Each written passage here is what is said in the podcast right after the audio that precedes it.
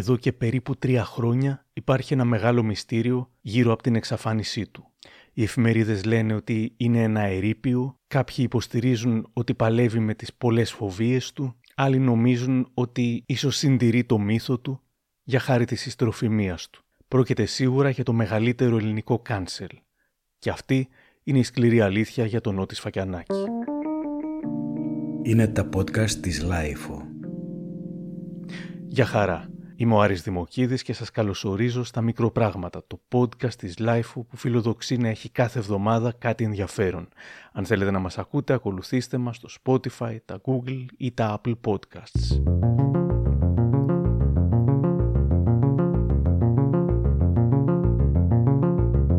Ο Νότης Σφακιανάκης γεννήθηκε στο Ηράκλειο της Κρήτης στις δύο Νοεμβρίου του χίλια εννιακόσια πενήντα εννιά. Εδώ αφηγείται το πώς στον Νίκο Μουρατίδη. Είμαστε στο χίλια εννιακόσια πενήντα εννιά, όπου η μητέρα μου είναι έγκυος. Ο παππούς μου δεν το γνωρίζει. Το ξέρει η μητέρα μου, ο πατέρας μου και η γιαγιά μου. Κάποια στιγμή, με τη μάνα μου τώρα που το συζητάω, μου τα έχει παρουσιάσει λίγο διαφορετικά, ως προς το ότι δεν είναι ακριβώς έτσι, δεν θέλαμε να σε ρίξουμε. Ο παππούς μου μου τα είπε όπως συνέβησαν. Και μου λέει: Άκου Παναγιώτη, ο μόνος που με λέγε Παναγιώτη. Κάποια στιγμή μου λέει: Είμαι μέσα στο δωμάτιο, στο υπνοδωμάτιο, στο κρεβάτι και διαβάζω εφημερίδα. Και αισθάνομαι μια παρουσία. Και γυρνάω, νόμιζα ότι ήταν η γιαγιά σου. Γυρνάω να δω γιατί ήταν ακίνητη και βλέπω μία μορφή γυναικεία, η οποία πριν καταλάβω αρχίζει και μου μιλάει. Και μου λέει: Γιώργο, η κόρη σου είναι έγκυος.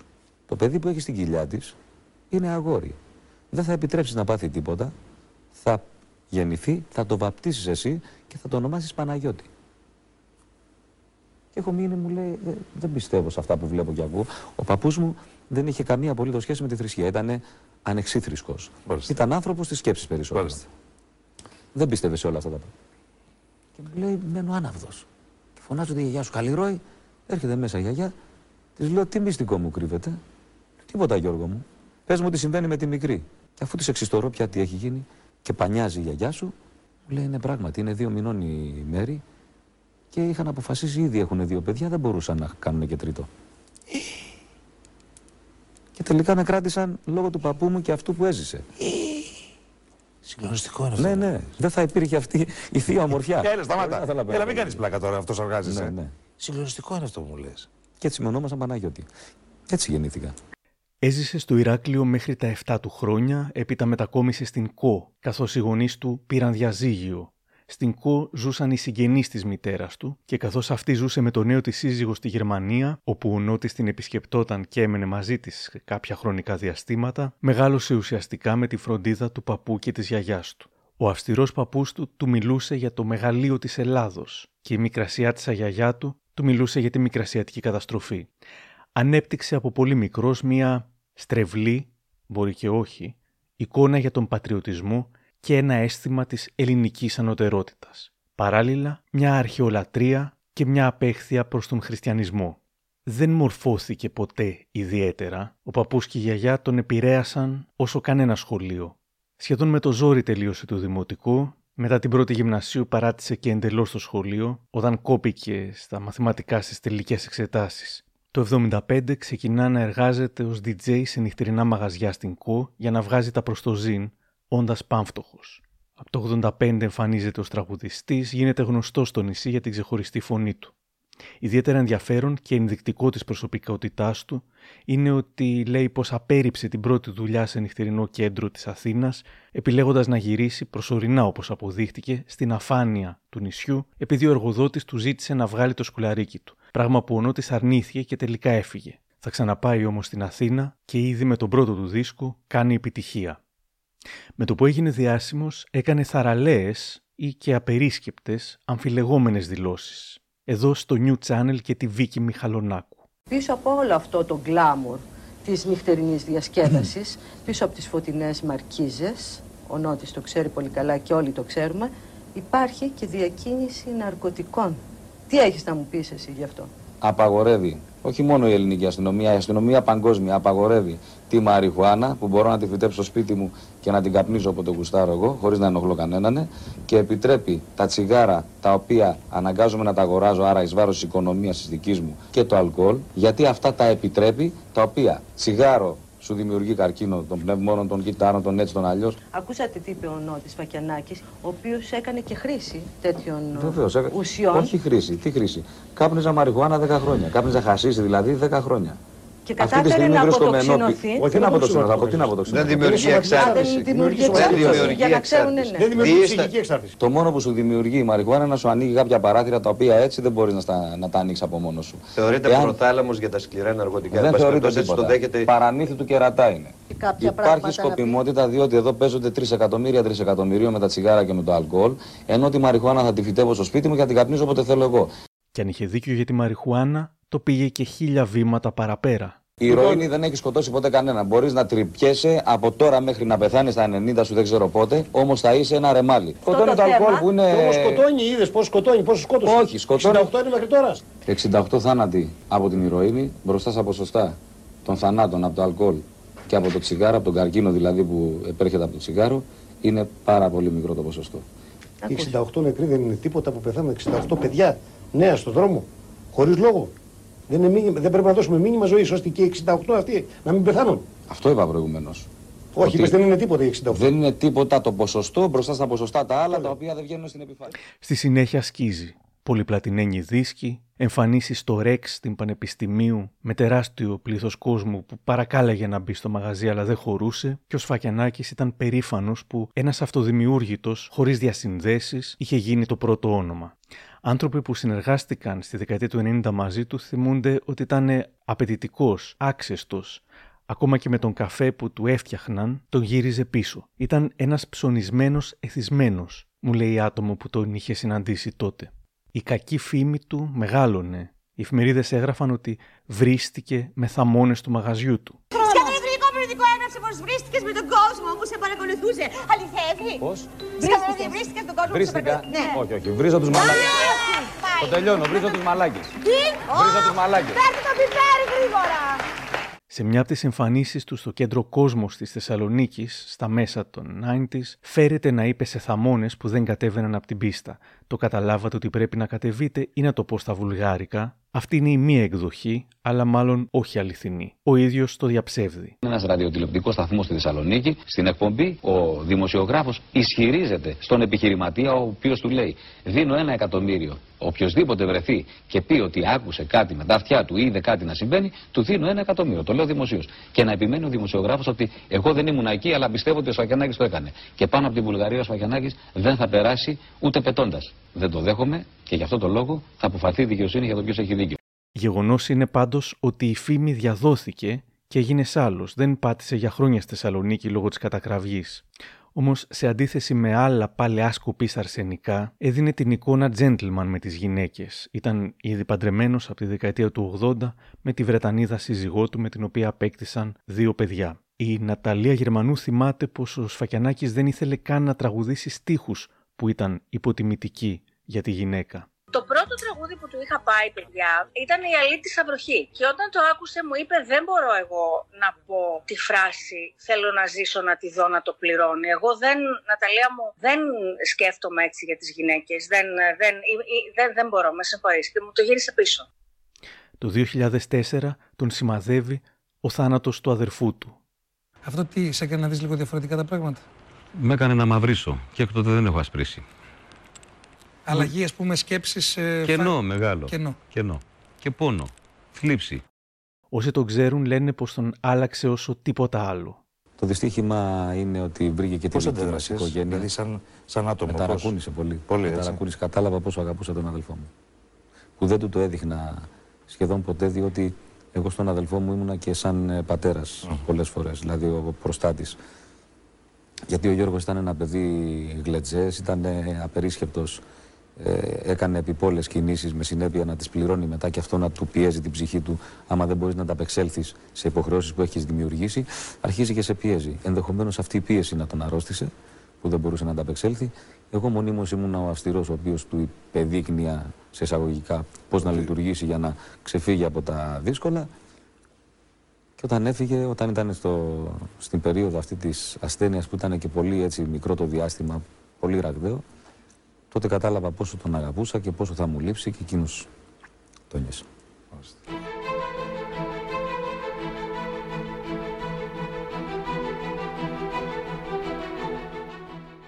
παρότι πέρασε δύσκολα, δεν θέλησε να ζητήσει ποτέ βοήθεια.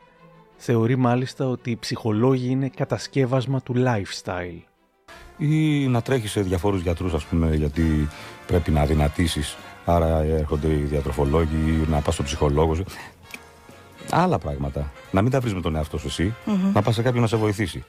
Άμα είναι επίκτητη η γνώση, είναι δυνατόν ποτέ να γίνει δουλειά. Πρέπει να τα βρεις με τον εαυτό σου μόνος, έλεγε. Έλα όμως που δεν τα έβρισκε. Όλα αυτά τα χρόνια δεν χρειάστηκες ποτέ να μιλήσεις σε κάποιον άνθρωπο, να πεις δεν αντέχω ρε παιδί μου, άλλο πνίγομαι, έχω πάθει... Έχω τον άλλο με αυτό. Μι... Τα... Μιλάς μόνο στον εαυτό, τα χώνει ένα στον άλλο. Βέβαια. Συνείδηση. Δεν σε αφήνει ήσυχο, αυτό σου είπα. Δεν κοιμάμαι, γιατί δεν κοιμάμαι. Διότι το πράγμα δουλεύει συνέχεια. Έρχεται ο ένας, φεύγει ο άλλος, έρχεται μετά ο άλλος και με μπερδεύουν κιόλας. Με διχάζουν. Εν τω μεταξύ, οι δηλώσεις του προκαλούσαν κωμικοτραγικές αντιδράσεις. Εδώ η Άντζελα Δημητρίου και η Βάνα Μπάρμπα είναι έξαλλες που ο Νότης δεν πιστεύει στον Θεό. Σήμερα έβλεπα κάτι το οποίο με πήραξε πάρα πολύ. Τον αγαπάω πάρα πολύ τον Νότη Σφακιανάκη. Ναι. Αλλά θα του πω κάτι. Υπάρχει Θεός. Ναι. Γιατί είπε, δείξτε μου το Θεό και τα παιδιά μου δεν θα, δεν θα διαβάσουν θρησκευτικά. Και όταν διαβάζουν θρησκευτικά, εγώ τα βγάζω έξω. Είναι δυνατόν. Δηλαδή, συγγνώμη, ε, ε, ο Νότης, που τον Νότη εγώ τον πήρα στον Διογέννη και τον πίστεψα στα πρώτα του βήματα που είχε κάνει το πρώτη φορά γιορτάζω και τον έβγαζα στην καλύτερη ώρα και μετά από μένα έφυγε και έγινε ο Νότης Σφακιανάκης. Τώρα να βγαίνει και να λέει δεν πιστεύει στο Θεό. Πού πιστεύει δηλαδή, στο Βούδα, πού πιστεύει, στην καρέκλα πιστεύει. Είτε το θέλουμε το όχι, υπάρχει. Εντάξει, δεν μπορεί να βγαίνει και να λέει ότι δεν υπάρχει. Άντζελα, δεν σημαίνει ότι ένας καλός καλλιτέχνης είναι και καλός άνθρωπος απαραίτητα. Είναι κακό αυτό όμως. Δεν γίνεται. Δηλαδή υπάρχουν καλλιτέχνες μεγάλοι που είναι και κάκιστοι άνθρωποι.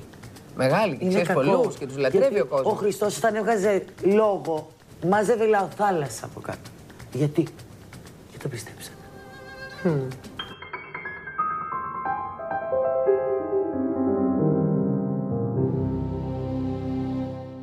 Το δύο χιλιάδες δέκα φαίνεται πως ο Σφακιανάκης πάει να κάνει μια στροφή, όχι τόσο στο ρεπερτόριο, όσο στις συνεργασίες του. Συνεργάζεται με τον μέγιστο ποιητή και στιχουργό Μάνο Ελευθερίου, ο οποίος του παίρνει και μια μεγάλη συνέντευξη για τα είκοσι πέντε χρόνια της καριέρας του Σφακιανάκη, πολύ τιμητική συνέντευξη πραγματικά. Ετοιμάζεται να συνεργαστεί με τον άλλο ογκόλιθο, τον στιχουργό Λευτέρη Παπαδόπουλο. Υπήρχαν και φήμες τότε ότι ο Νταλάρας έβαλε βέτο, φήμες τις οποίες ο Παπαδόπουλος απέρριψε. Δεν είναι μπαμπάς μου ο Νταλάρας για να μου βάλει βέτο για το Σφακιανάκι, είχε πει.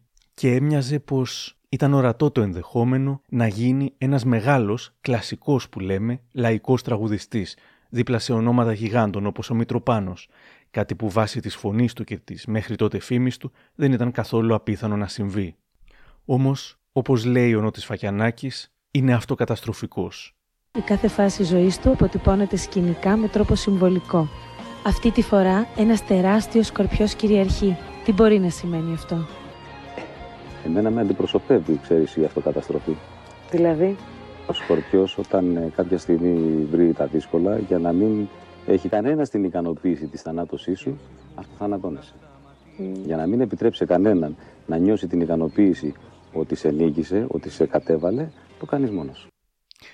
Και ενώ ήταν έτοιμος να ανέβει πίστα και να γίνει αποδεκτός και από τους ποιοτικούς, ο ιδιόρυθμος και ανέκαθεν προκλητικός σε ένα βαθμό στις δηλώσεις του Σφακιανάκης ξεκίνησε να μεταστρέφεται σε κάτι σκοτεινό, κάποιοι θα έλεγαν και επιθετικό και μυσαλόδοξο.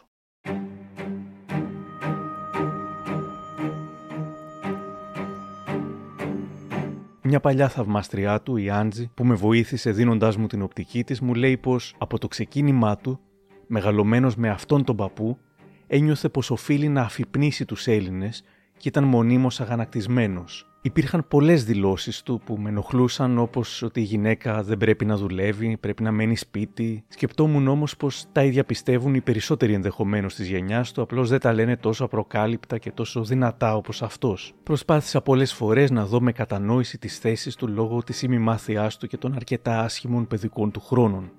Και ο Μιχάλης, ένας παλιός θαυμαστής, ο οποίος επίσης με βοήθησε πάρα πολύ σε αυτό το podcast, μου λέει: με το που μπαίνει η δεκαετία του δέκα, και τα μνημόνια και η πολιτικοκοινωνική έκρηξη, ο Σφακιανάκης αλλάζει ρότα. Δεν είναι ότι παλιά ήταν ένας νυφάλιος και μετριοπαθής συνομιλητής, όμως η στροφή του σε ένα πιο επιθετικό, σκληρό και συνωμοσιολογικό ύφος, με η θελημένη επανάληψη των προκλητικών του δηλώσεων, προσπαθεί να πάει την κάθε συνέντευξη εκεί στα πολιτικά και με μάτια που γυαλίζουν, έδιναν την αίσθηση πως ζητούσε μετεπιτάσεως βήμα για να αρχίσει το παραλήρημα, κάτι που δεν έκανε παλιότερα. Κι ας υπήρχαν μεμονωμένες, περίεργες δηλώσεις, καθώς και μια γενική εκεντρική ροπή. Ο Σφακιανάκης αφήνεται. Εδώ οδηγάει και του παίρνει συνέντευξη μια κυρία του enjoy t v dot g r και ενοχλείται όταν ένας μετανάστης του καθαρίζει τα τζάμια. Είναι κρυφός, ξέρεις, κρύβεται. Ενώ οποιοδήποτε άλλος, άσε ρε παρέα να μην δεν βλέπεις τώρα, τι μας το κάνεις αυτό, βρε, δεν θέλουμε. Αυτό λοιπόν το φασιστικό, αυτό... γιατί φασιστικό είναι. Εντάξει, δεν υπάρχει έτσι. Δια της βίας να σου κάνει κάτι που εσύ δεν το... Ε, δεν το θες. Ναι, δεν το εγκρίνεις. Χωρίς να εγκρίνεις κάτι, στο κάνει δια της βίας. Αυτός ο άνθρωπος λοιπόν βρίσκεται στην Ελλάδα παρανόμως. Να μου πεις, μα είναι φτωχός, δεν είχε να ζει στην πατρίδα του. Ε, ωραία, τι πρέπει να γίνει τώρα. Δεν μπορούσε να ζει στην πατρίδα του, να έρθει εδώ, να μη ζει καλά αυτός, να μη ζει και ένας Έλληνας καλά. Έτσι. Συμφωνώ. Αυτό ακριβώς συμβαίνει τώρα. Ποιος το επέτρεψε να έρχονται τόσοι λαθρομετανάστες? Είναι τυχαίο που έρχονται? Καθόλου τυχαίο δεν είναι. Και αυτό που λέω τώρα εγώ δεν είναι ούτε ρατσιστικό, εγώ τους αγαπάω αυτούς τους ανθρώπους. Και είχα και μαζί μου άνθρωπο από την Ινδία, για παράδειγμα, χρόνια που δουλεύει. Από εκείνη την περίοδο, οι δηλώσεις τους συμπυκνώνουν όλη τη σκέψη του μέσου ψεκασμένου, κυριολεκτικά. Δεν γλιτώνει κανείς. Ναι, δεν μπορείς να γλιτώσεις. Όχι. Και μας ψεκάζουν, είναι δεδομένα όλα αυτά πια, είναι γεγονότα, δεν είναι φαντασιώσεις κάποιων ανθρώπων. Έχω δει με τα μάτια μου, ας πούμε, στον ουρανό της Αττικής ένα φαινόμενο το οποίο δεν είχα δει μέχρι τότε. Να έχει γίνει δηλαδή τετράγωνος ο ουρανός, να έχουν γεμίσει με νέφη σε σχήμα τετραγώνων όλο τον Αττικό ουρανό. Άρα είσαι, πιστεύεις και εσύ ότι κάτι γίνεται? Απόλυτα πεπισμένος. Γίνονται καταστροφές ε, πανπλανητικές. Ως αγανακτισμένος, μάλλον της πάνω πλατείας, στηρίζει μια έξοδο από το ευρώ και την επιστροφή στη δραχμή και βέβαια στυλιτεύει τους Εβραίους που έχουν ανάγκη να μας καταδυναστεύσουν. Rockefeller, Rothschild, Hist, αυτή είναι τα κέντρα αποφάσεως και οι οικογένειές τους. Τα κέντρα αποφάσεων λοιπόν είναι ε, κάποιες οικογένειες πατροπαράδοτες, οι οποίες είναι και ε, ε, συγκεκριμένες καταγωγής, οι οποίες έχουν αυτή την ανάγκη να καταδυναστεύσουν, να εξουσιάσουν, να καθοδηγήσουν, να... τέλος πάντων να είναι τα αφεντικά του πλανήτη. Οι δηλώσεις του είναι όλο και πιο περίεργες. Μιλάει για τον Εωσφόρο. Ο Εωσφόρος, ο φέρον το φως, ο οποίος έγινε ο κακός αγγέλος. Κατάλαβες τι έχει γίνει? Μας έχουν παρουσιάσει τον Εωσφόρο ως το, το κακό, ως τον σατανά, ε? τον διάβολο. Ο Εωσφόρος είναι ο διάβολος, αυτός που φέρνει το φως είναι ο διάβολος. Όχι βέβαια, το αντίπαλον δέος είναι το κακό. Και αφού το φως είναι το κακό, μας έχουν παρουσιάσει το αντίπαλον δέος που υπερίσχυσε, ποιο είναι? Δεν φοβάσαι ότι θα παρεξηγηθείς πάλι για αυτό? Εφόσον ο Εωσφόρος που φέρνει το φως είναι κακό και έχει υπερισχύσει το αντίπαλον δέος, το καλό. Δηλαδή ποιο? Ποιο είναι το αντίπαλον δέος του, του φωτεινού? Για τους εξωγήινους. Οι εξωγήινοι από το τίποτα, δηλαδή από εκεί που παίρναμε τη γυναίκα από τα μαλλιά με ένα ρόπαλο και την παράγαμε. Απότομα βρεθήκαμε στο να πηγαίνουμε με διαστημόπλια σε άλλους πλανήτες. Αυτή δεν είναι γνώση που απέκτησε ο άνθρωπος με την πάροδο του χρόνου. Γιατί από το χίλια εννιακόσια μέχρι το χίλια εννιακόσια πενήντα συνέβησαν σημεία και τέρατα. Δεν έγιναν τυχαία. Όπως επίσης πριν από χιλιάδες χρόνια που πήγαιναν οι Έλληνες από εδώ μέχρι την Πολυνησία, δεν πήγαιναν με το κουπί το γαμημένο. Δεν πήγαιναν έτσι. Σκεφτείτε το λιγάκι. Και πιστεύει πως αυτός, σε αντίθεση με πολλούς άλλους, είναι κατάλληλος για να ψηφίζει. Θα έπρεπε να έχουν περάσει με ένα μηχανάκι που να σου κάνει έτσι και να λέει είσαι ακατάλληλος για να ψηφίζεις. Ακατάλληλος. Για να ψηφίσεις. Δηλαδή. Για να ψηφίσεις. Για να δημιουργείς δηλαδή προϋποθέσεις της ζωής των υπολείπων ανθρώπων, της κοινωνίας δηλαδή. Άμα είσαι βλάξ, πώς θα δώσεις δύναμη, σε ποιον θα δώσεις δύναμη? Ναι. Στον κουντουρού. Ναι, αλλά βλέπεις, αν πούμε ότι εσύ που το λες αυτό θεωρείς τον εαυτό σου ικανό να ψηφίσει, δεν πας να ψηφίσεις. Μα πώς αφού υπάρχει απέναντι μου το ακατάλληλο, θα πας ψηφίσεις το ακατάλληλο. Κατά σύμπτωση, βέβαια, η αγαπημένη του περίοδος ήταν αυτή που κανένας δεν επιτρεπόταν να ψηφίσει. Εδώ στον Κωνσταντίνο Μπογδάνο. Στην προκειμένη περίπτωση του Παπαδόπουλου η δικτατορία, mm-hmm. αφού έτσι την ονομάζεται, η εξαετής δικτατορία του Παπαδοπούλου δεν είχε κακό τέλος, είχε αίσιον τέλος. Απεχώρησε ο Παπαδόπουλος και μετά από ένα διάστημα έγινε το Πολυτεχνείο, έγινε το εβδομήντα τέσσερα τον Ιούλιο. Πρώτα το Πολυτεχνείο και μετά αποχώρησε. Μια μισή εβδομάδα μετά το Πολυτεχνείο φάγαν τον Παπαδόπουλο. Ναι. Ουσιαστικά ο Παπαδόπουλος απεχώρησε διότι είχε πει ότι εφόσον δεν θέλετε να σας κυβερνώ, mm. δεν θέλετε να σας κυβερνώ, εγώ δεν θέλω να σας κυβερνώ τυραννικά και εφόσον θεωρείτε ότι αυτό είναι το καθεστώς, είναι τυραννικό, εγώ θα αποχωρήσω. Και εκεί πήρε τα πάνω του ο λαός, υποκινούμενος από αυτούς που υποκινούν πάντοτε τους λαούς για να κάνουν εμφύλιους πολέμους. Μα και αυτοί δεν ήταν αυτοί που ανεβάσαν τον Παπαδόπουλο αρχικά. Όχι, ήταν κάποιοι άνθρωποι οι οποίοι κάποια στιγμή mm-hmm. έβλεπαν ότι σκοτώνουν τον γριόριτο λαμπράκι στη μέση του δρόμου. Αυτή η δημοκρατία τότε υποτιθέμενη, όπως είναι και σήμερα υποτιθέμενη, σκότωνε το λαμπράκι τότε, δηλαδή, όπως σκότωσε δηλαδή, τον Φίσα σήμερα. Το κίνημα των συνταγματαρχών είχε ως είχε εθνική συνείδηση την καλυτερεύση της δημοκρατίας. Σαφέστατα. Και το απέδειξε. Γιατί εγώ ζούσα. Και μπορώ να έχω ένα κριτήριο mm-hmm. περισσότερο από εσένα που δεν ζούσες. Με αυτή την έννοια το λέω. Γιατί οι ιστορικοί γράφουν διάφορα με τον τρόπο τους ο καθένας. Εγώ ζούσα. Ήμουν ένα παιδί το οποίο αντιλαμβανόταν το τι συμβαίνει τριγύρω. Εν τω μεταξύ, όταν έκανε τη Χούντα ο Παπαδόπουλος, ο Σφακιανάκης ήταν οκτώ ετών και ζούσε στην Κώ όταν δεν πήγαινε ερχόταν στη Γερμανία. Και όταν έφυγε ο Παπαδόπουλος, ήταν σχεδόν δεκατέσσερα. Αν ποτέ δεν είχε ψηφίσει στη ζωή του μέχρι τότε, σύντομα θα έκανε μια εξαίρεση. Η Χρυσή Αυγή δεν έχει βλάψει την Ελλάδα. Την έχει βλάψει? Όχι. Οι αντίπαλοι της Χρυσής Αυγής την έχουν βλάψει την Ελλάδα? Ναι. Την έχει βλάψει ο Βενιζέλος στην Ελλάδα? Ναι. Την έχει βλάψει ο Σιμίτης? Ναι. Την έχει βλάψει ο Σαμαράς? Ναι. Την έχει βλάψει ο Παπαντονίου? Ναι. Ο Παπακοσταντίνου? Ναι. Ο Παπανδρέου? Ναι. Οι παπάδες την έχουν βλάψει την Ελλάδα? Ναι. Ο Παπαδόπουλος την έβλαψε την Ελλάδα? Πολλοί λένε ναι. Όχι. Δεν έχουν αποδείξει ότι την έβλαψε στην Ελλάδα. Οι αποδείξεις είναι αυτά που έχουμε σήμερα. Όλοι οι δρόμοι, η ηλεκτροδότηση, οι σιδηρόδρομοι που έγιναν επί εξαετίας Παπαδοπούλου. Δυστυχώς, η μισότρελη στρατιωτική ήταν καλύτερη από τους πριν και τους μετά. Απόλυτα καλύτερη όμως. Μας άφησαν με ελάχιστο έως μηδενικό χρέος και αυτή τη στιγμή χρωστάμε δισεκατομμύρια ευρώ, δισεκατομμύρια πολλά. Σαφέστατα είναι καλύτερη Χρυσή Αυγή από όλους αυτούς τους τυράννους. Τι θα πει ρατσιστής, βρε, ανόητε. Φιλετιστής. Ναι, είμαι φιλετιστής. Πώς, αφού έχω άλλη φιλή εγώ. Άλλη φιλή δεν είναι οι νέγροι. Τι να κάνουμε τώρα. Στο θέμα Αναστασιάδη θα εξηγούσε γιατί ψήφισε Χρυσή Αυγή. Ψήφισε αυτούς οι οποίοι μπήκαν στην φυλακή με φασιστικό τρόπο, τους οποίους όμως ορίζουν φασίστες. Ναι. Δηλαδή οι φασίστες λένε τους άλλους φασίστες και τους βάζουν φυλακή χωρίς δίκη. Ναι, πού είναι φασίστες όμως. Έλα τώρα ντε. Αλλά είναι φασίστες. Εάν δεν υπάρχει δικαιοσύνη, δεν υπάρχει τίποτα. Είναι οι αντιστασιακοί του παρελθόντος που τους έστελναν στα Μακρονήσια και τα ρέστα. Είναι σήμερα αυτοί. Άκου τώρα που έχουμε φτάσει. Ξέρεις κατά βάθος μέσα σου ότι είναι γατάντια, αλλά λες ρε.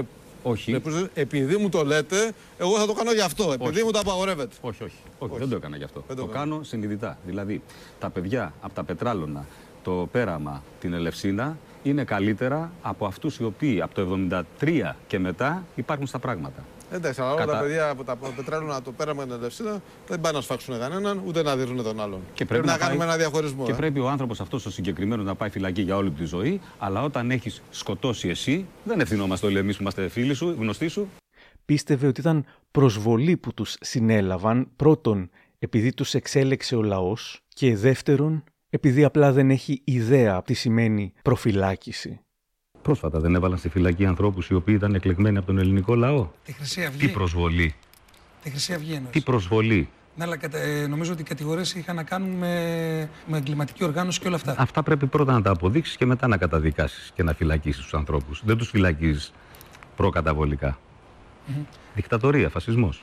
Μάλιστα. Το να φυλακίζεις όμως ανθρώπους χωρίς να τους έχεις περάσει από δίκη και να έχει αποδειχθεί η ενοχή τους για να φυλακιστούν. Σημαίνει δικτατορία. Η...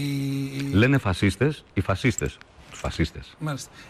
Θα μπορούσες να πολιτευτείς με τη Χρυσή Αυγή, αν σου λέγανε.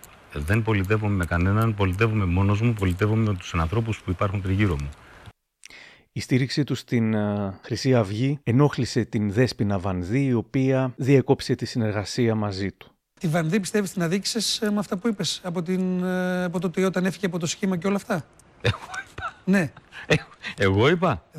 Αποφασίζεις εσύ, αύριο ανοίγουμε, σήμερα φεύγεις και αποφασίζεις να φύγεις έτσι, γιατί διαφωνείς με τις απόψεις μου, τις πολιτικές, δεν ξέρω τι, και σε αδικό εγώ. Δεν είπα τίποτα για την Βανδύ.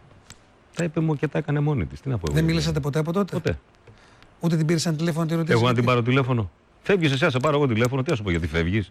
Με έστειλε ένα μήνυμα που μου λέει διαφωνώ με αυτά που λες και τα λοιπά και αποχωρώ. Στο καλό. Στη θέση της Βανδύ πήγε πρόθυμα. Όπως πρόθυμα θα βοηθούσε τον Σφακιανάκη και στη συνέχεια, ο κομμουνιστής κατά τα άλλα, Νίκος Βουρλιώτης, Νίβο, τον Going Through. Αργότερα θα εξηγούσε γιατί πίστεψε τον Νότη Σφακιανάκη και συνεργάστηκε μαζί του. Εννοείται ότι Ε, πολιτικά διαφώνησα από την πρώτη στιγμή, αλλά έκανα κάτι το οποίο ε, δεν το γνωρίζει ο περισσότερος κόσμος. Μάλλον δεν το γνωρίζει σχεδόν κανένας. Μίλησα με τον Νότη. Κάθισα και μίλησα με τον Νότη. Ώρες, μέρες πριν αποφασίσω ότι ο Νότης απλά έχει έναν ε, τρόπο με τον οποίο λέει αυτά τα πράγματα που λέει, δίνοντας έμφαση σε πράγματα που ίσως, ε, όχι ίσως, τις περισσότερες φορές είναι παρεξηγήσιμα κτλ. Ε, κατάλαβα ότι αυτό που κατάλαβε ο περισσότερος κόσμος δεν είναι αυτό το πράγμα που ήθελε να, ε, να πει και αυτό που εννοούσε, και έτσι πήρα μια, μια απόφαση που θα ήταν εντελώς διαφορετική αν ο Νότης μου έλεγε ότι ξέρεις κάτι, εγώ υποστηρίζω αυτό και είμαι ναι. τέτοιος και είμαι έτσι και... Ε, αυτούς γουστάρω και αυτούς και δεν ξέρω και εγώ τι άλλο.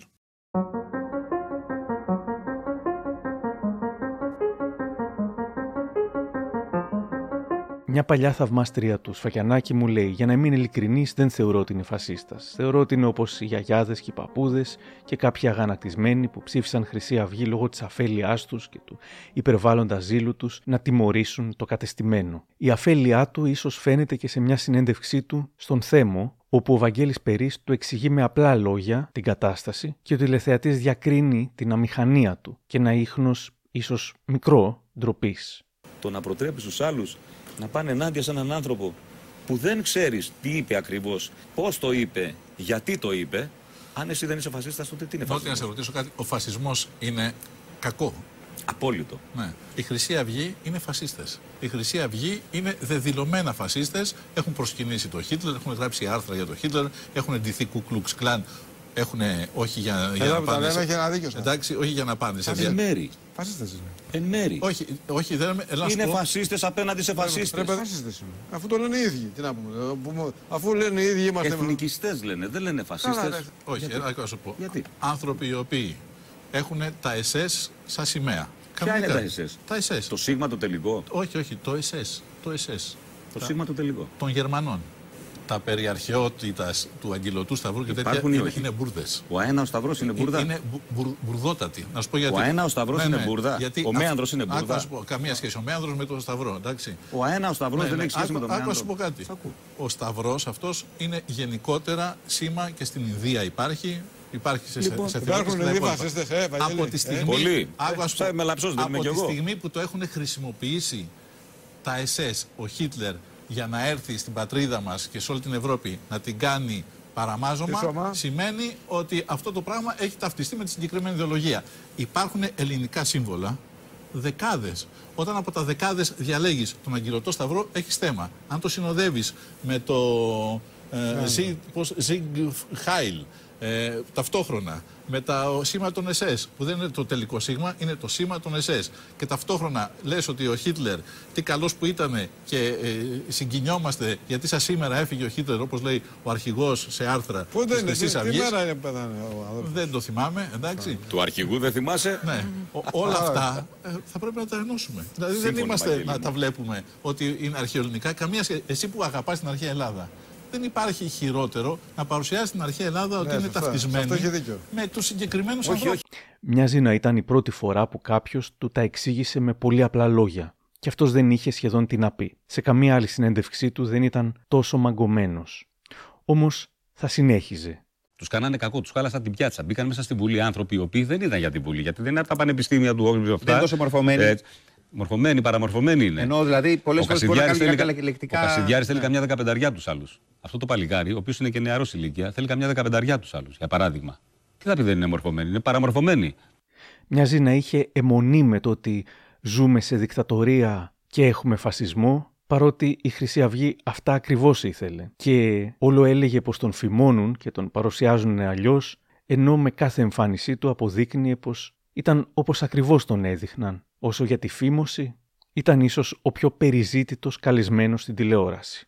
Τα μέσα μαζικού επηρεασμού και εξευτελισμού είναι αυτοί που δημιουργούν τις προϋποθέσεις να επηρεάζουν τον κόσμο κατά κάποιο τρόπο και να νομίζουν ότι είσαι άλλο από αυτό που στην πραγματικότητα είσαι. Μάλιστα. Αυτός είναι ο γκεμπελισμός. Δηλαδή, βιώνουμε μια φασιστική κοινωνία. Την έχουν διαμορφώσει έτσι που σου απαγορεύουμε το δικαίωμα να έχεις αντίθετη άποψη από τους πολλούς. Βρισκόμαστε δηλαδή στη δικτατορία των πολλών. Ναι. Οι πολλοί κερδίζουν. Πάντως δεν είσαι από τους ανθρώπους που δεν είχες βήμα τηλεοπτικό. Έχουν ανάγκη τις πολλές φωνές, όποιες και αν είναι, αρκεί να κάνουν ακροματικότητα ή θεαματικότητα. Σημαίνει δικτατορία. Όταν σου απαγορεύουν να έχεις γνώμη και σου σε περιγελούν ότι έχεις γνώμη παντός επιστητού, συνεπάγεται φασισμός. Ναι. Παρότι ψήφισε Χρυσή Αυγή, είχε δηλώσει ικανοποιημένος από την νίκη του Αλέξη Τσίπρα το δεκαπέντε, γιατί ήταν κάποιος νέος που θα στήριζε την Ελλάδα κλπ. κλπ. Φυσικά καλά πήγε αυτό. Μερικά χρόνια μετά θα ζητούσε ουσιαστικά να γίνει πραξικόπημα για να εκδιωχθεί ο Τσίπρας. Επιβάλλεται να τους διώξουμε. Πρέπει να φύγουν κακήν κακός. Πρέπει να φύγουν. Καταστρέφουν τη ζωή μας. Γι' αυτό υπάρχουν οι εκλογές. Δεν υπάρχουν κάθε φορά και ο κόσμος καλείται να ψηφίσει αυτό που θέλει. Δεν σωζόμαστε έτσι. Πρέπει να πάρουμε δραστικά μέτρα. Δηλαδή, αν κάποιος σου κάνει κακό, θα τον αφήσει τέσσερα χρόνια να σου κάνει κακό. Μέγιστο κακό όπως τώρα. Έχουν ξεπουλήσει την πατρίδα μας. Την πούλησαν κυριολεκτικά. ενενήντα εννέα χρόνια η Ελλάδα δεν ανήκει στους Έλληνες. Και μετά από τα ενενήντα εννέα φυσικά και δεν θα ανήκει ποτέ. Ήθελε ως καλλιτέχνης να αφήσει ένα κοινωνικό αποτύπωμα και να παράξει κοινωνικό έργο. Είπε ο, ο Μίξ Θεοδωράκης, έχει πει ότι θέλω να με θυμούνται ως καλλιτέχνη και επαναστάτη. Ο Νότης Σφακιανάκης ως τι θέλει να τον θυμούνται. Τα ίδια. Ήταν όμως ένας επαναστάτης εκ του ασφαλούς που είχε χρήματα για να ζήσει δέκα ζωές. Γκρίνιαζε όμως συχνά, ακούγονταν σαν προβλήματα πρώτου κόσμου, που η εφορία του έπαιρνε πολλά από τα εκατομμύρια που έβγαζε. Δεν το έχω. Πλήρωσε το χαράτσι. Όχι. Και δεν ήρθε το κράτος. Έρχεται το κράτος συνέχεια. Με προ... αυτό το, το... το κράτος, αυτό το κράτος της πλάκας. Έρχεται συνέχεια και σου ζητάει διάφορα τα οποία δεν πρέπει να σου πάρει, αλλά δεν έχουν και άλλους τρόπους για να βγάλουν χρήματα. Το χαράτσι είναι ένα κόλπο που έχει στηθεί με την ΔΕΗ, διότι το κράτος χρωστάει στη ΔΕΗ. Θα βάλω ένα χαράτσι, τουρκική λέξη, επάνω στον λογαριασμό και θα τα πάρουμε κατά αυτόν τον τρόπο.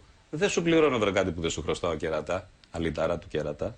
Δεν σου δίνω τα λεφτά που θες να μου πάρεις από την τσέπη μου, ντάει λίκη. Κοπρίτη και δεν έχετε πάρει χαμπάρι τι γίνεται. Αλλά ο λαός αυτός δεν έχει καταλάβει τι έχει γίνει. Την απίστευτη δικτατορία. Ε... Ο Παπαδόπουλος μπροστά τους ήταν ο Άγιος. Ο Άγιος.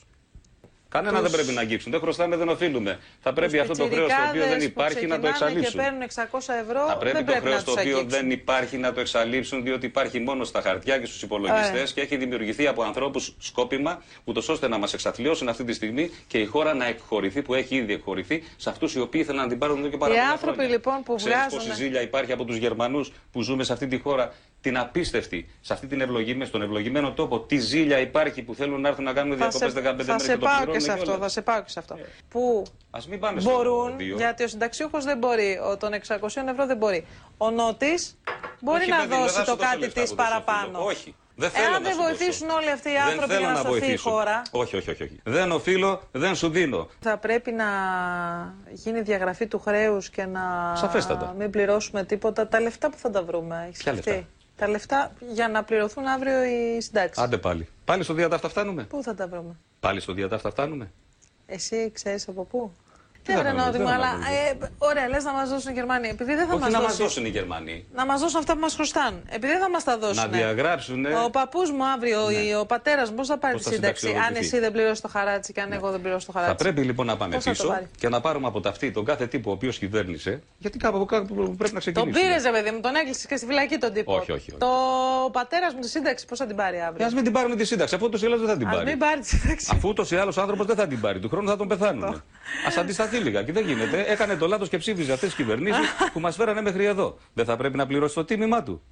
Υπήρξαν πολλοί που τον άκουσαν και δεν πλήρωναν. Εγώ ξέρω τουλάχιστον έναν.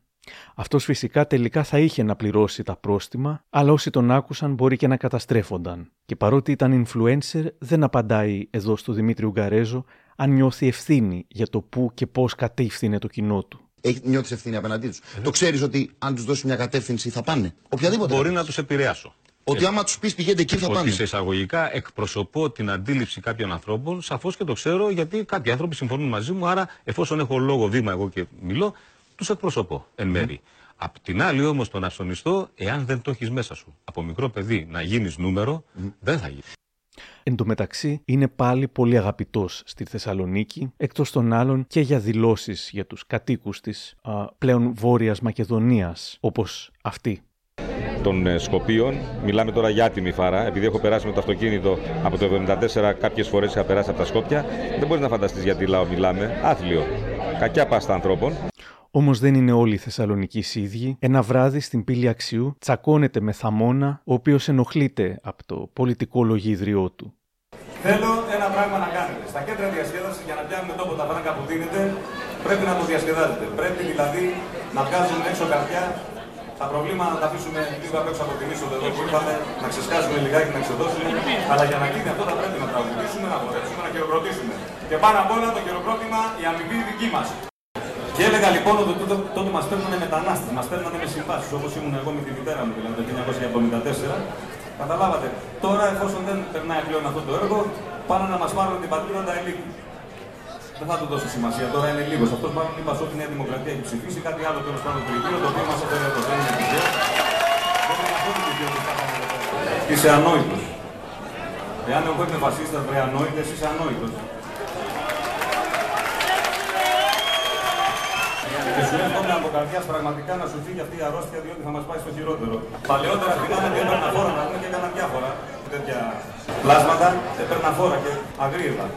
Αλλά τώρα κατάλαβα ότι δεν υπάρχει σωτηρία, από αυτού δεν σωνόμαστε. Υπερίσχυς ο μαλάκας, τι να κάνουμε. Σχόλια κάτω από το βίντεο. Η αμοιβή σου, Νότη, δεν είναι μόνο το χειροκρότημα, αλλά και μερικές χιλιάδες ευρώ στο τέλος της βραδιάς. Άλλο. Η αμήχανη στιγμή που σου λέει ο Νότης ότι για να πιάνουν τόπο τα λεφτά σου πρέπει να χορέψεις και να τραγουδήσεις, και στα καπάκια αρχίζει να λέει άσχετα πράγματα για κάνα δεκάλεπτο. Και τρίτο, και θα δώσω εγώ τώρα που δεν τα έχω κιόλας, π.χ. διακόσια ευρώ για να ακούσω αυτό το σολάρισμα του κυρίου Νότη, ε δεν τρελάθηκα. Δεν ήταν όμως μόνο οι θεατές που είχαν αρχίσει να βαριούνται με τα πολιτικά λογίδριά του. Εδώ ο Γιώργος Μαζονάκης. Δεν μπορώ να καταλάβω, ας πούμε, οι καλλιτέχνες πώς ξαφνικά τους πιάνει έτσι μια μανία να θέλουν να γίνουν κομματάρχες. Δηλαδή, αυτό είναι το θέμα μου. Ναι. Σαφώς να έχουν την άποψή τους, αλλά από εκεί και πέρα, εγώ δεν είμαι από τους ανθρώπους ο οποίος θα, θα σύρω, ας πούμε, το λαό κάπου, να τον επηρεάσω, να ναι, κάνει Γιώργο, αυτό, να λέει κάνει όμως εκείνο. Λέει όμως κάποιος ότι ναι. κάποτε, με την αριστερά βέβαια, mm-hmm. ότι υπήρχαν καλλιτέχνες, ο Νταλάρας κτλ. Που κάνανε συναυλίες του ΚΚΕ, ας πούμε, και προέτρεπαν τον κόσμο στο να ψηφίσει αριστεράς. Ναι. Άλλες εποχές, άλλα πράγματα, άλλα, άλλα, άλλα. Ναι. Δεν είμαστε σε αυτή την εποχή τώρα. Εδώ απαντά στον Ρέμο. Τώρα με το Ρέμο υπάρχει μια κόντρα. Καμία κόντρα. Βγήκε και έκανε μια δήλωση και είπε, ρε παιδί μου, ότι είναι λάθος κάποιοι καλλιτέχνες να βγάζουν πολιτικό λόγο πάνω στην πίστα. Εγώ λέει δεν θα βγάλω πολιτικό λόγο πάνω στην πίστα. Χέστηκα. Χέστηκα τι θα βγάλει ο Ρέμος. Οι καλλιτέχνες έχουν δικαιώματα και υποχρεώσεις. Και πρέπει να τα εκφράζουν δημόσια. Σαφέστατα. Επιβάλλεται, όχι επιβάλλεται να τα εκφράζουν. Οι καλλιτέχνες είναι μπροστάριδες. Οι Pink Floyd ήταν προφήτες. Δεν είναι τυχαίο αυτά που έχουν πει και έχουν κάνει κάποιοι καλλιτέχνες στο παρελθόν, τα οποία εκ των υστέρων είδαμε ότι ήταν έτσι όπως τα είχαν προφητεύσει εκείνοι. Ο καλλιτέχνης αυτό είναι. Τι κάνουνε, δεν κάνουνε εργασία. Δηλαδή ο καλλιτέχνης, παιδί μου, για να τραγουδάει, δεν είναι για να λέει δημοσιολόγο. Άμα θες να τραγουδιστείς, κατέβα με ένα κόμμα, κάνε δικό σου κόμμα και κατέβα και εκθέσεις στον κόσμο. Δεν θα τους βάλω τώρα, δεν το κατάλαβα. Αυτοί μπορεί να λένε ό,τι θέλουν. Χαίστηκα για αυτά που λένε. Ναι. Εγώ λέω αυτά που θέλω εγώ. Και όποιος θέλει τα ακούει. Και αυτά που έχω πει εγώ, μαλακίες δεν είναι, ούτε ήταν, ούτε θα υπάρξει στο μέλλον μαλακίες. Διότι αυτά που λέω, αυτά που σκέπτομαι, είναι κατόπιν όριμου σκέψεως. Οι φανατικοί θαυμαστές του τον θεώρησαν όντως προφήτη. Υπάρχουν πάρα πολλά βίντεο, η προφητική προ... προειδοποίηση στον Μπογδάνο, προφητικές δηλώσεις για ό,τι ζούμε σήμερα, τα έλεγε ο Νότης και δικαιώθηκε. Συχνά προωθούσε και αυτό την άποψη ότι δικαιώθηκε και ότι όλα τα είχε προβλέψει. Η παγκοσμιοποίηση απόλυτα για να επέλθει, που συνεπάγεται παγκόσμια δικτατορία, για να συμβεί αυτό και να μην αντιδράσει κανείς, πρέπει η τρομοκρατία να έχει φτάσει στο αποκορύφωμά της, να έχουν αναμειχθεί οι λαοί μεταξύ τους για να μην υπάρχει αντίσταση. Να μην, να μην ξέρεις ποιος είναι ποιος. Να μην υπάρχει να, αντίσταση να μπάλα, από δηλαδή. Έναν λαός γροθιά, ούτως ώστε να γίνει πια η παγκόσμια κυβέρνηση. Και ξέρεις τι νομίζω ότι θα συμβεί. Yeah, Κάποια στιγμή λοιπόν θα λάβεις ένα μήνυμα το οποίο θα λέει ότι ξέρατε, ξεχάστε τα. Στο όνομα του λαού του πλανήτη, ο οποίος από αυτή τη στιγμή μας ορίζει ως κυβέρνησή του, μας έχει πει ότι θα πρέπει να κάνουμε αυτό, αυτό, αυτό, αυτό και εκείνο. Όλα τα υπόλοιπα λοιπόν, όσοι δεν τα πράξετε και πράξετε κάτι ανάποδα από αυτό που σας λέμε, είσαστε απέναντι από τον λαό του πλανήτη που είμαστε εκπρόσωποι του. Είμαστε πρώτον πυλών της παγκόσμιας δικτατορίας. Αύριο. Εγώ προσωπικά το φωνάζω εδώ και πάρα πολλά χρόνια. Για παράδειγμα, το δύο χιλιάδες τρία είχα πει το τραγούδι «Πρόβατα». Πρόβατα ξυπνάτε, η σειρά μας έρχεται. Και τώρα λέω «Πρόβατα ξυπνάτε, η σειρά μας έφτασε». Τον τρίτο παγκόσμιο πόλεμο, ο οποίος είναι οικονομικός. Δηλαδή, σου παίρνουμε την πατρίδα άνευ σφαίρας. Και δεν το λέω τώρα, το έχω πει πριν από χρόνια, πριν αρχίσει. Το δύο χιλιάδες δέκα, σε συνέντευξη με τον Αντώνη Στρόιτερ, του είχα πει αυτό ακριβώς. Ξεκινάει ο τρίτος παγκόσμιος πόλεμος. Συνήθως, βέβαια, αυτά που έλεγε ήταν κοινοτοπίες που θα άκουγες σε κάθε τοπικό καφενείο. Από τις πιο δημοφιλείς προφητείες του. Έγινε viral το δύο χιλιάδες δεκαοκτώ, είκοσι χρόνια μετά την πραγματοποίησή της, ήταν αυτή εδώ του ενενήντα οκτώ. διότι δυστυχώς έχω την ικανότητα από μικρό παιδί να βλέπω αυτό που θα γίνει μετά από είκοσι χρόνια. Αυτό που θα αντιμετωπίσουμε μετά από είκοσι χρόνια δεν θέλω ούτε να το φαντάζομαι. Δεν θα υπάρχει πλέον αυτό που υπάρχει σήμερα. Θα υπάρχει ένα υβρίδιο, θα είναι ένα συνοθήλευμα αρσενικοθήλικο, ένας άνθρωπος ο οποίος θα είναι ουδέτερος, ούτε γυναίκα ούτε άνδρας. Και ο μόνος λόγος που θα υπάρχουν κάποιες σχέσεις μεταξύ των ανθρώπων σεξουαλικές θα είναι για να τεκνοποιήσουν. Σχόλια κάτω από το βίντεο. Τα έλεγες και γελούσανε και σε κοροϊδεύανε. Να, τα βγήκαν. Τι είπε το παλικάρι ρε παιδιά είκοσι τόσα χρόνια πριν, πω μέκαψε. Ε, όταν τα έλεγε, τον λέγατε γραφικό. Ποιος είναι γραφικός τώρα? Ε, πάντως δεν νομίζω ότι είναι καθόλου πετυχημένη πρόβλεψη, ότι δηλαδή το δύο χιλιάδες δεκαοκτώ δεν θα υπήρχαν πια καθόλου φύλλα, μόνο ένα υβρίδιο, ένας άνθρωπος ουδέτερος και σεξ θα γινόταν μόνο για την τεκνοποίηση. Δηλαδή, τέλος πάντων.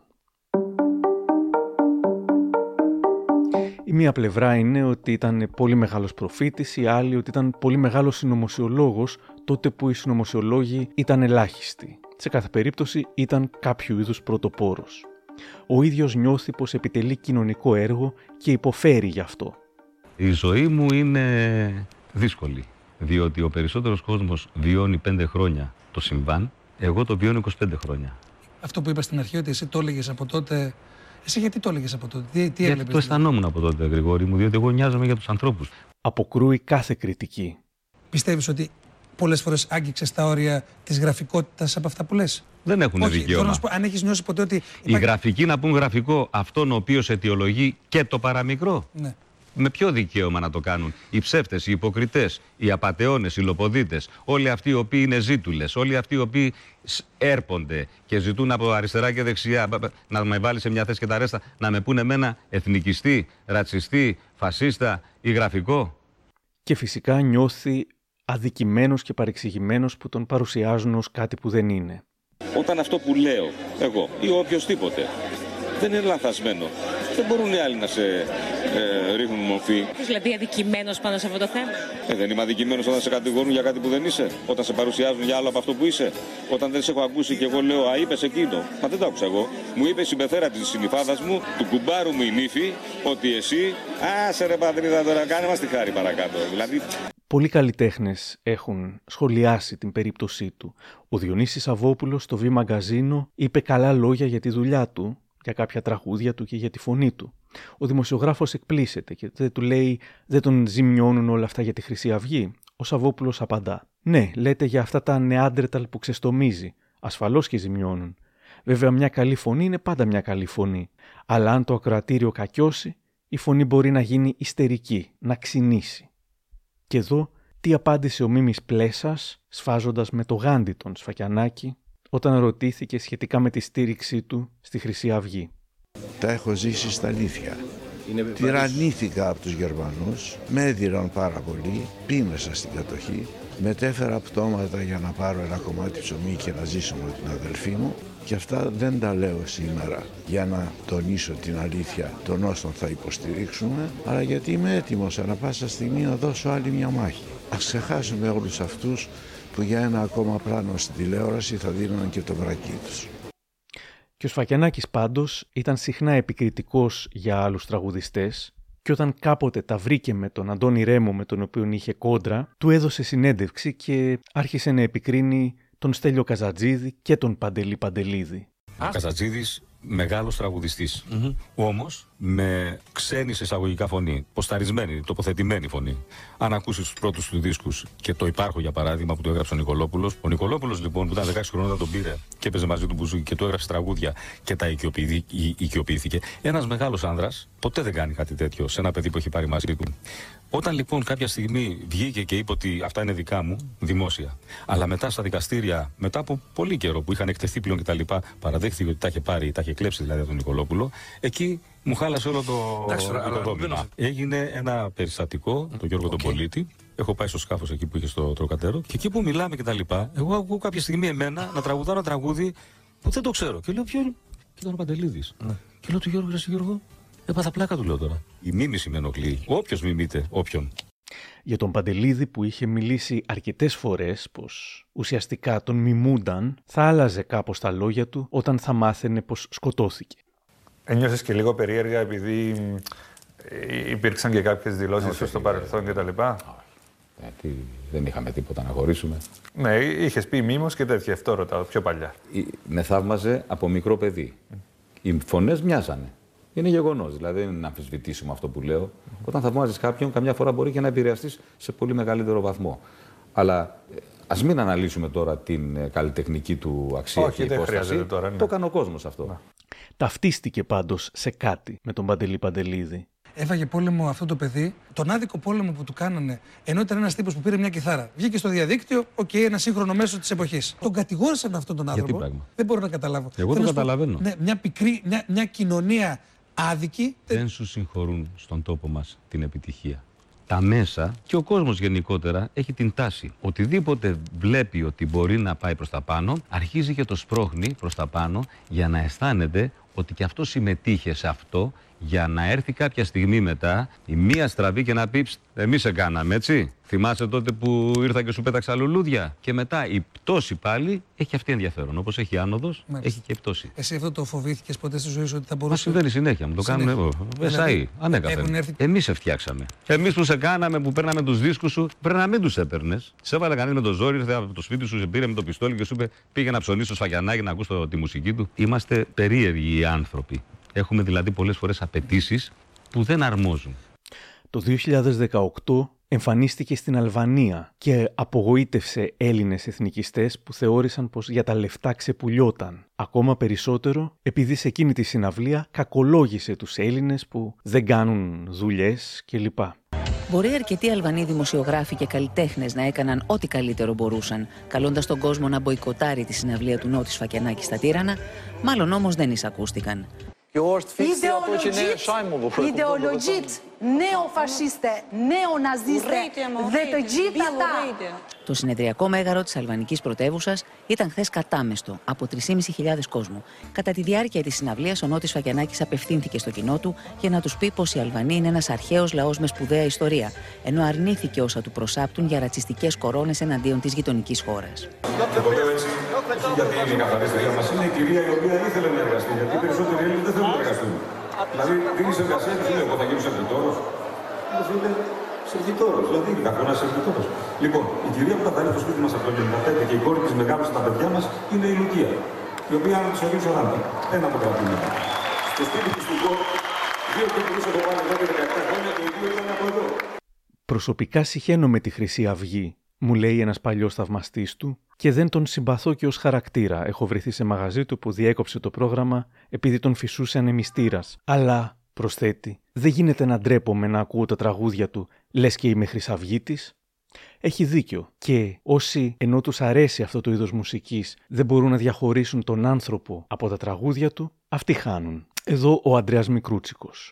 Ας πούμε, με το Σφακιανάκη διαφωνώ εκατό τοις εκατό. Αλλά εγώ το Σφακιανάκη όταν τον πρωτάκουσα, δεν υπάρχει. Τραγούδι, είναι μερικές φωνές που σε χτυπάνε εδώ, ε, κατευθείαν. Εδώ και εδώ. Μαζί σου, μαζί σου, μαζί σου. Και ακόμα και οι μεγάλοι του εχθροί, όπως έγινε από ένα σημείο και μετά ο συνθέτης και στιχουργός Γιώργος Μουρατίδης, που απαγόρευσε στον Σφακιανάκη να τραγουδά τα τραγούδια του, τον παραδέχονται ως μεγάλο καλλιτέχνη. Νομίζω ότι είναι ο τελευταίος των Μοϊκανών για μένα. Αλλά μετά το Σφακιανάκη δεν θα βγει άλλος μεγάλους καλλιτέχνες. Τώρα αυτοί που βγαίνουν είναι τραγουδιστάκια. Όμως ο Σφακιανάκης συνέχιζε να το κάνει δύσκολο για τους μη χρυσαυγίτες ή χουντικούς θαυμαστές του. Διαβάζω οι τίτλους ειδήσεων από τη Λάιφο το δεκαεπτά χουντικές σημαίες στην πρεμιέρα του Σφακιανάκη. Φωτογραφίζεται με παρέα νεαρών που ύψωσαν σημαία της Χούντας στο τραπέζι τους. Το δεκαοκτώ εκδήλωση της Χρυσής Αυγής στο νυχτερινό κέντρο που τραγουδά ο Σφακιανάκης. Αίμα τιμή Χρυσή Αυγή φώναζαν και ο Σφακιανάκης τους έλεγε πως αυτό που κάνουν είναι αντίσταση. Δεν ήταν όμως μόνο αυτά που έλεγε που δεν ακούγονταν και τόσο καλά, αλλά ίσως και αυτά που τραγουδούσε.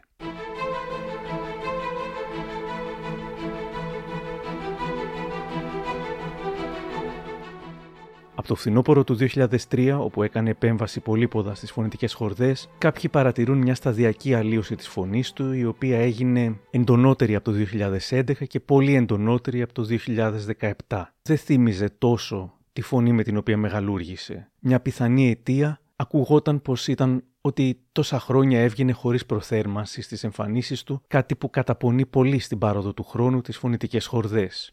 μια τελευταία μεγάλη επιστροφή προσπάθησε να κάνει με την πολυδιαφημισμένη συνεργασία του με την Πάουλα.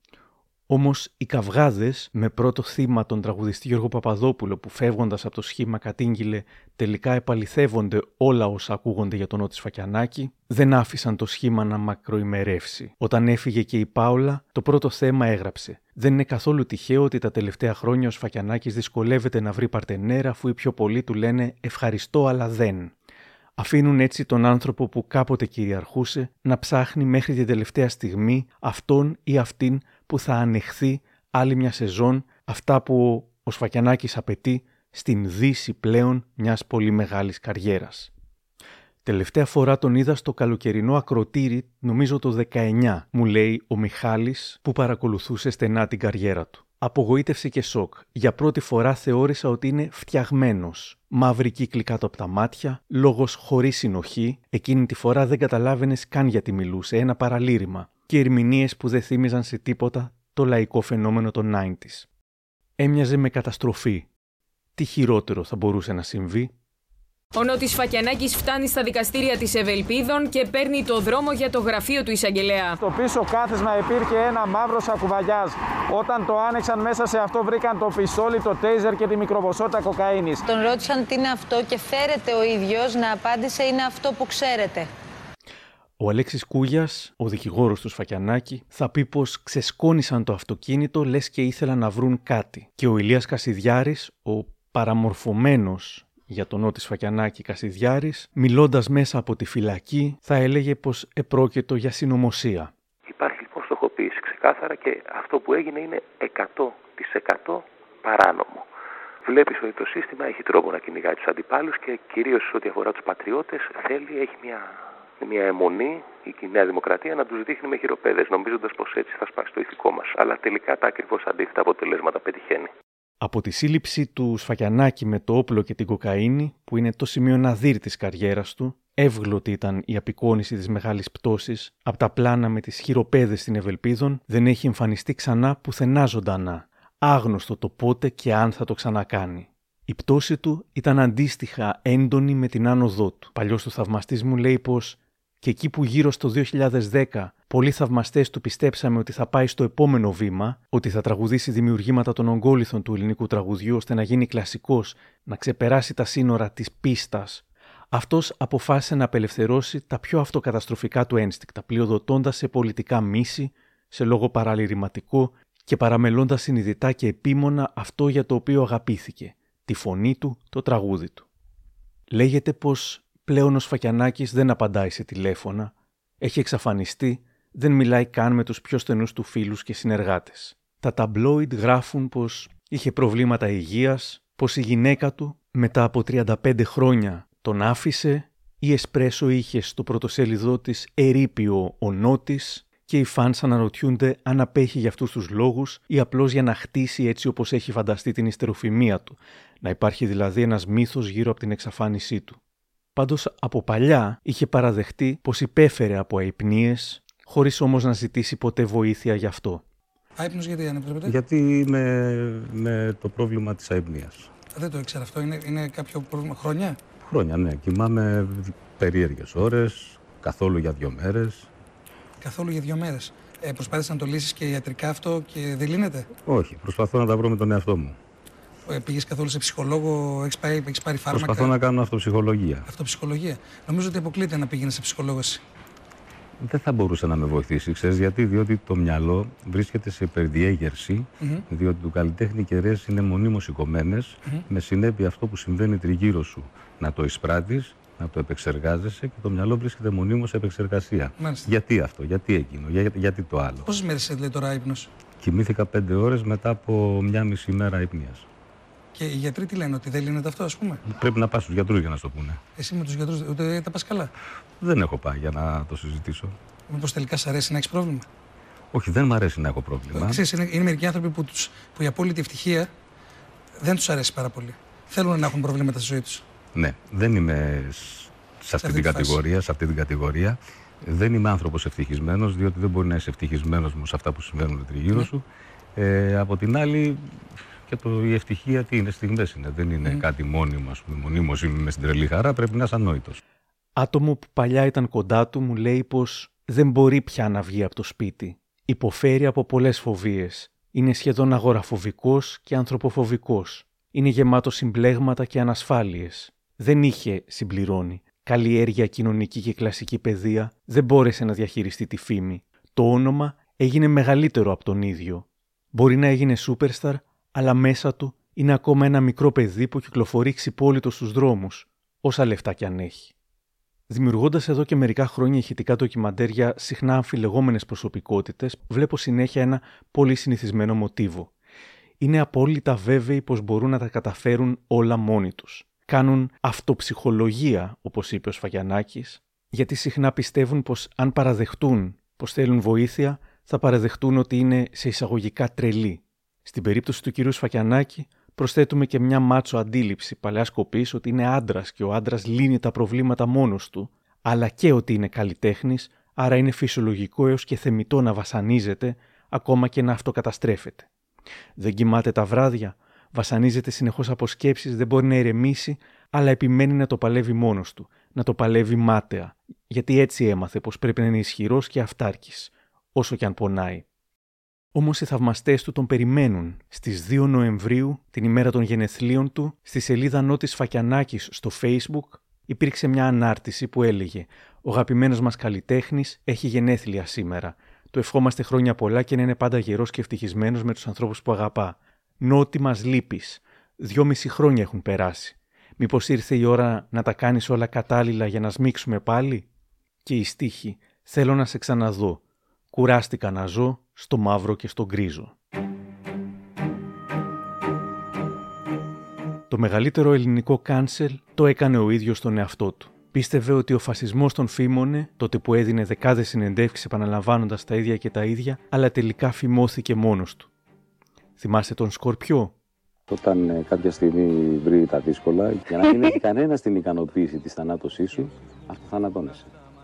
Για να μην επιτρέψει κανέναν να νιώσει την ικανοποίηση ότι σε νίκησε, ότι σε κατέβαλε, το κάνεις μόνος. Όμως υπάρχει κι άλλος τρόπος να μην τους δώσει τέτοια ικανοποίηση. Το να μην καταστραφεί καθόλου. Και όπως το μεγαλύτερο κάνσελ το έκανε ο ίδιος τον εαυτό του, έτσι μόνο ο ίδιος μπορεί και να το πάρει πίσω. Όπως και όταν το θελήσει.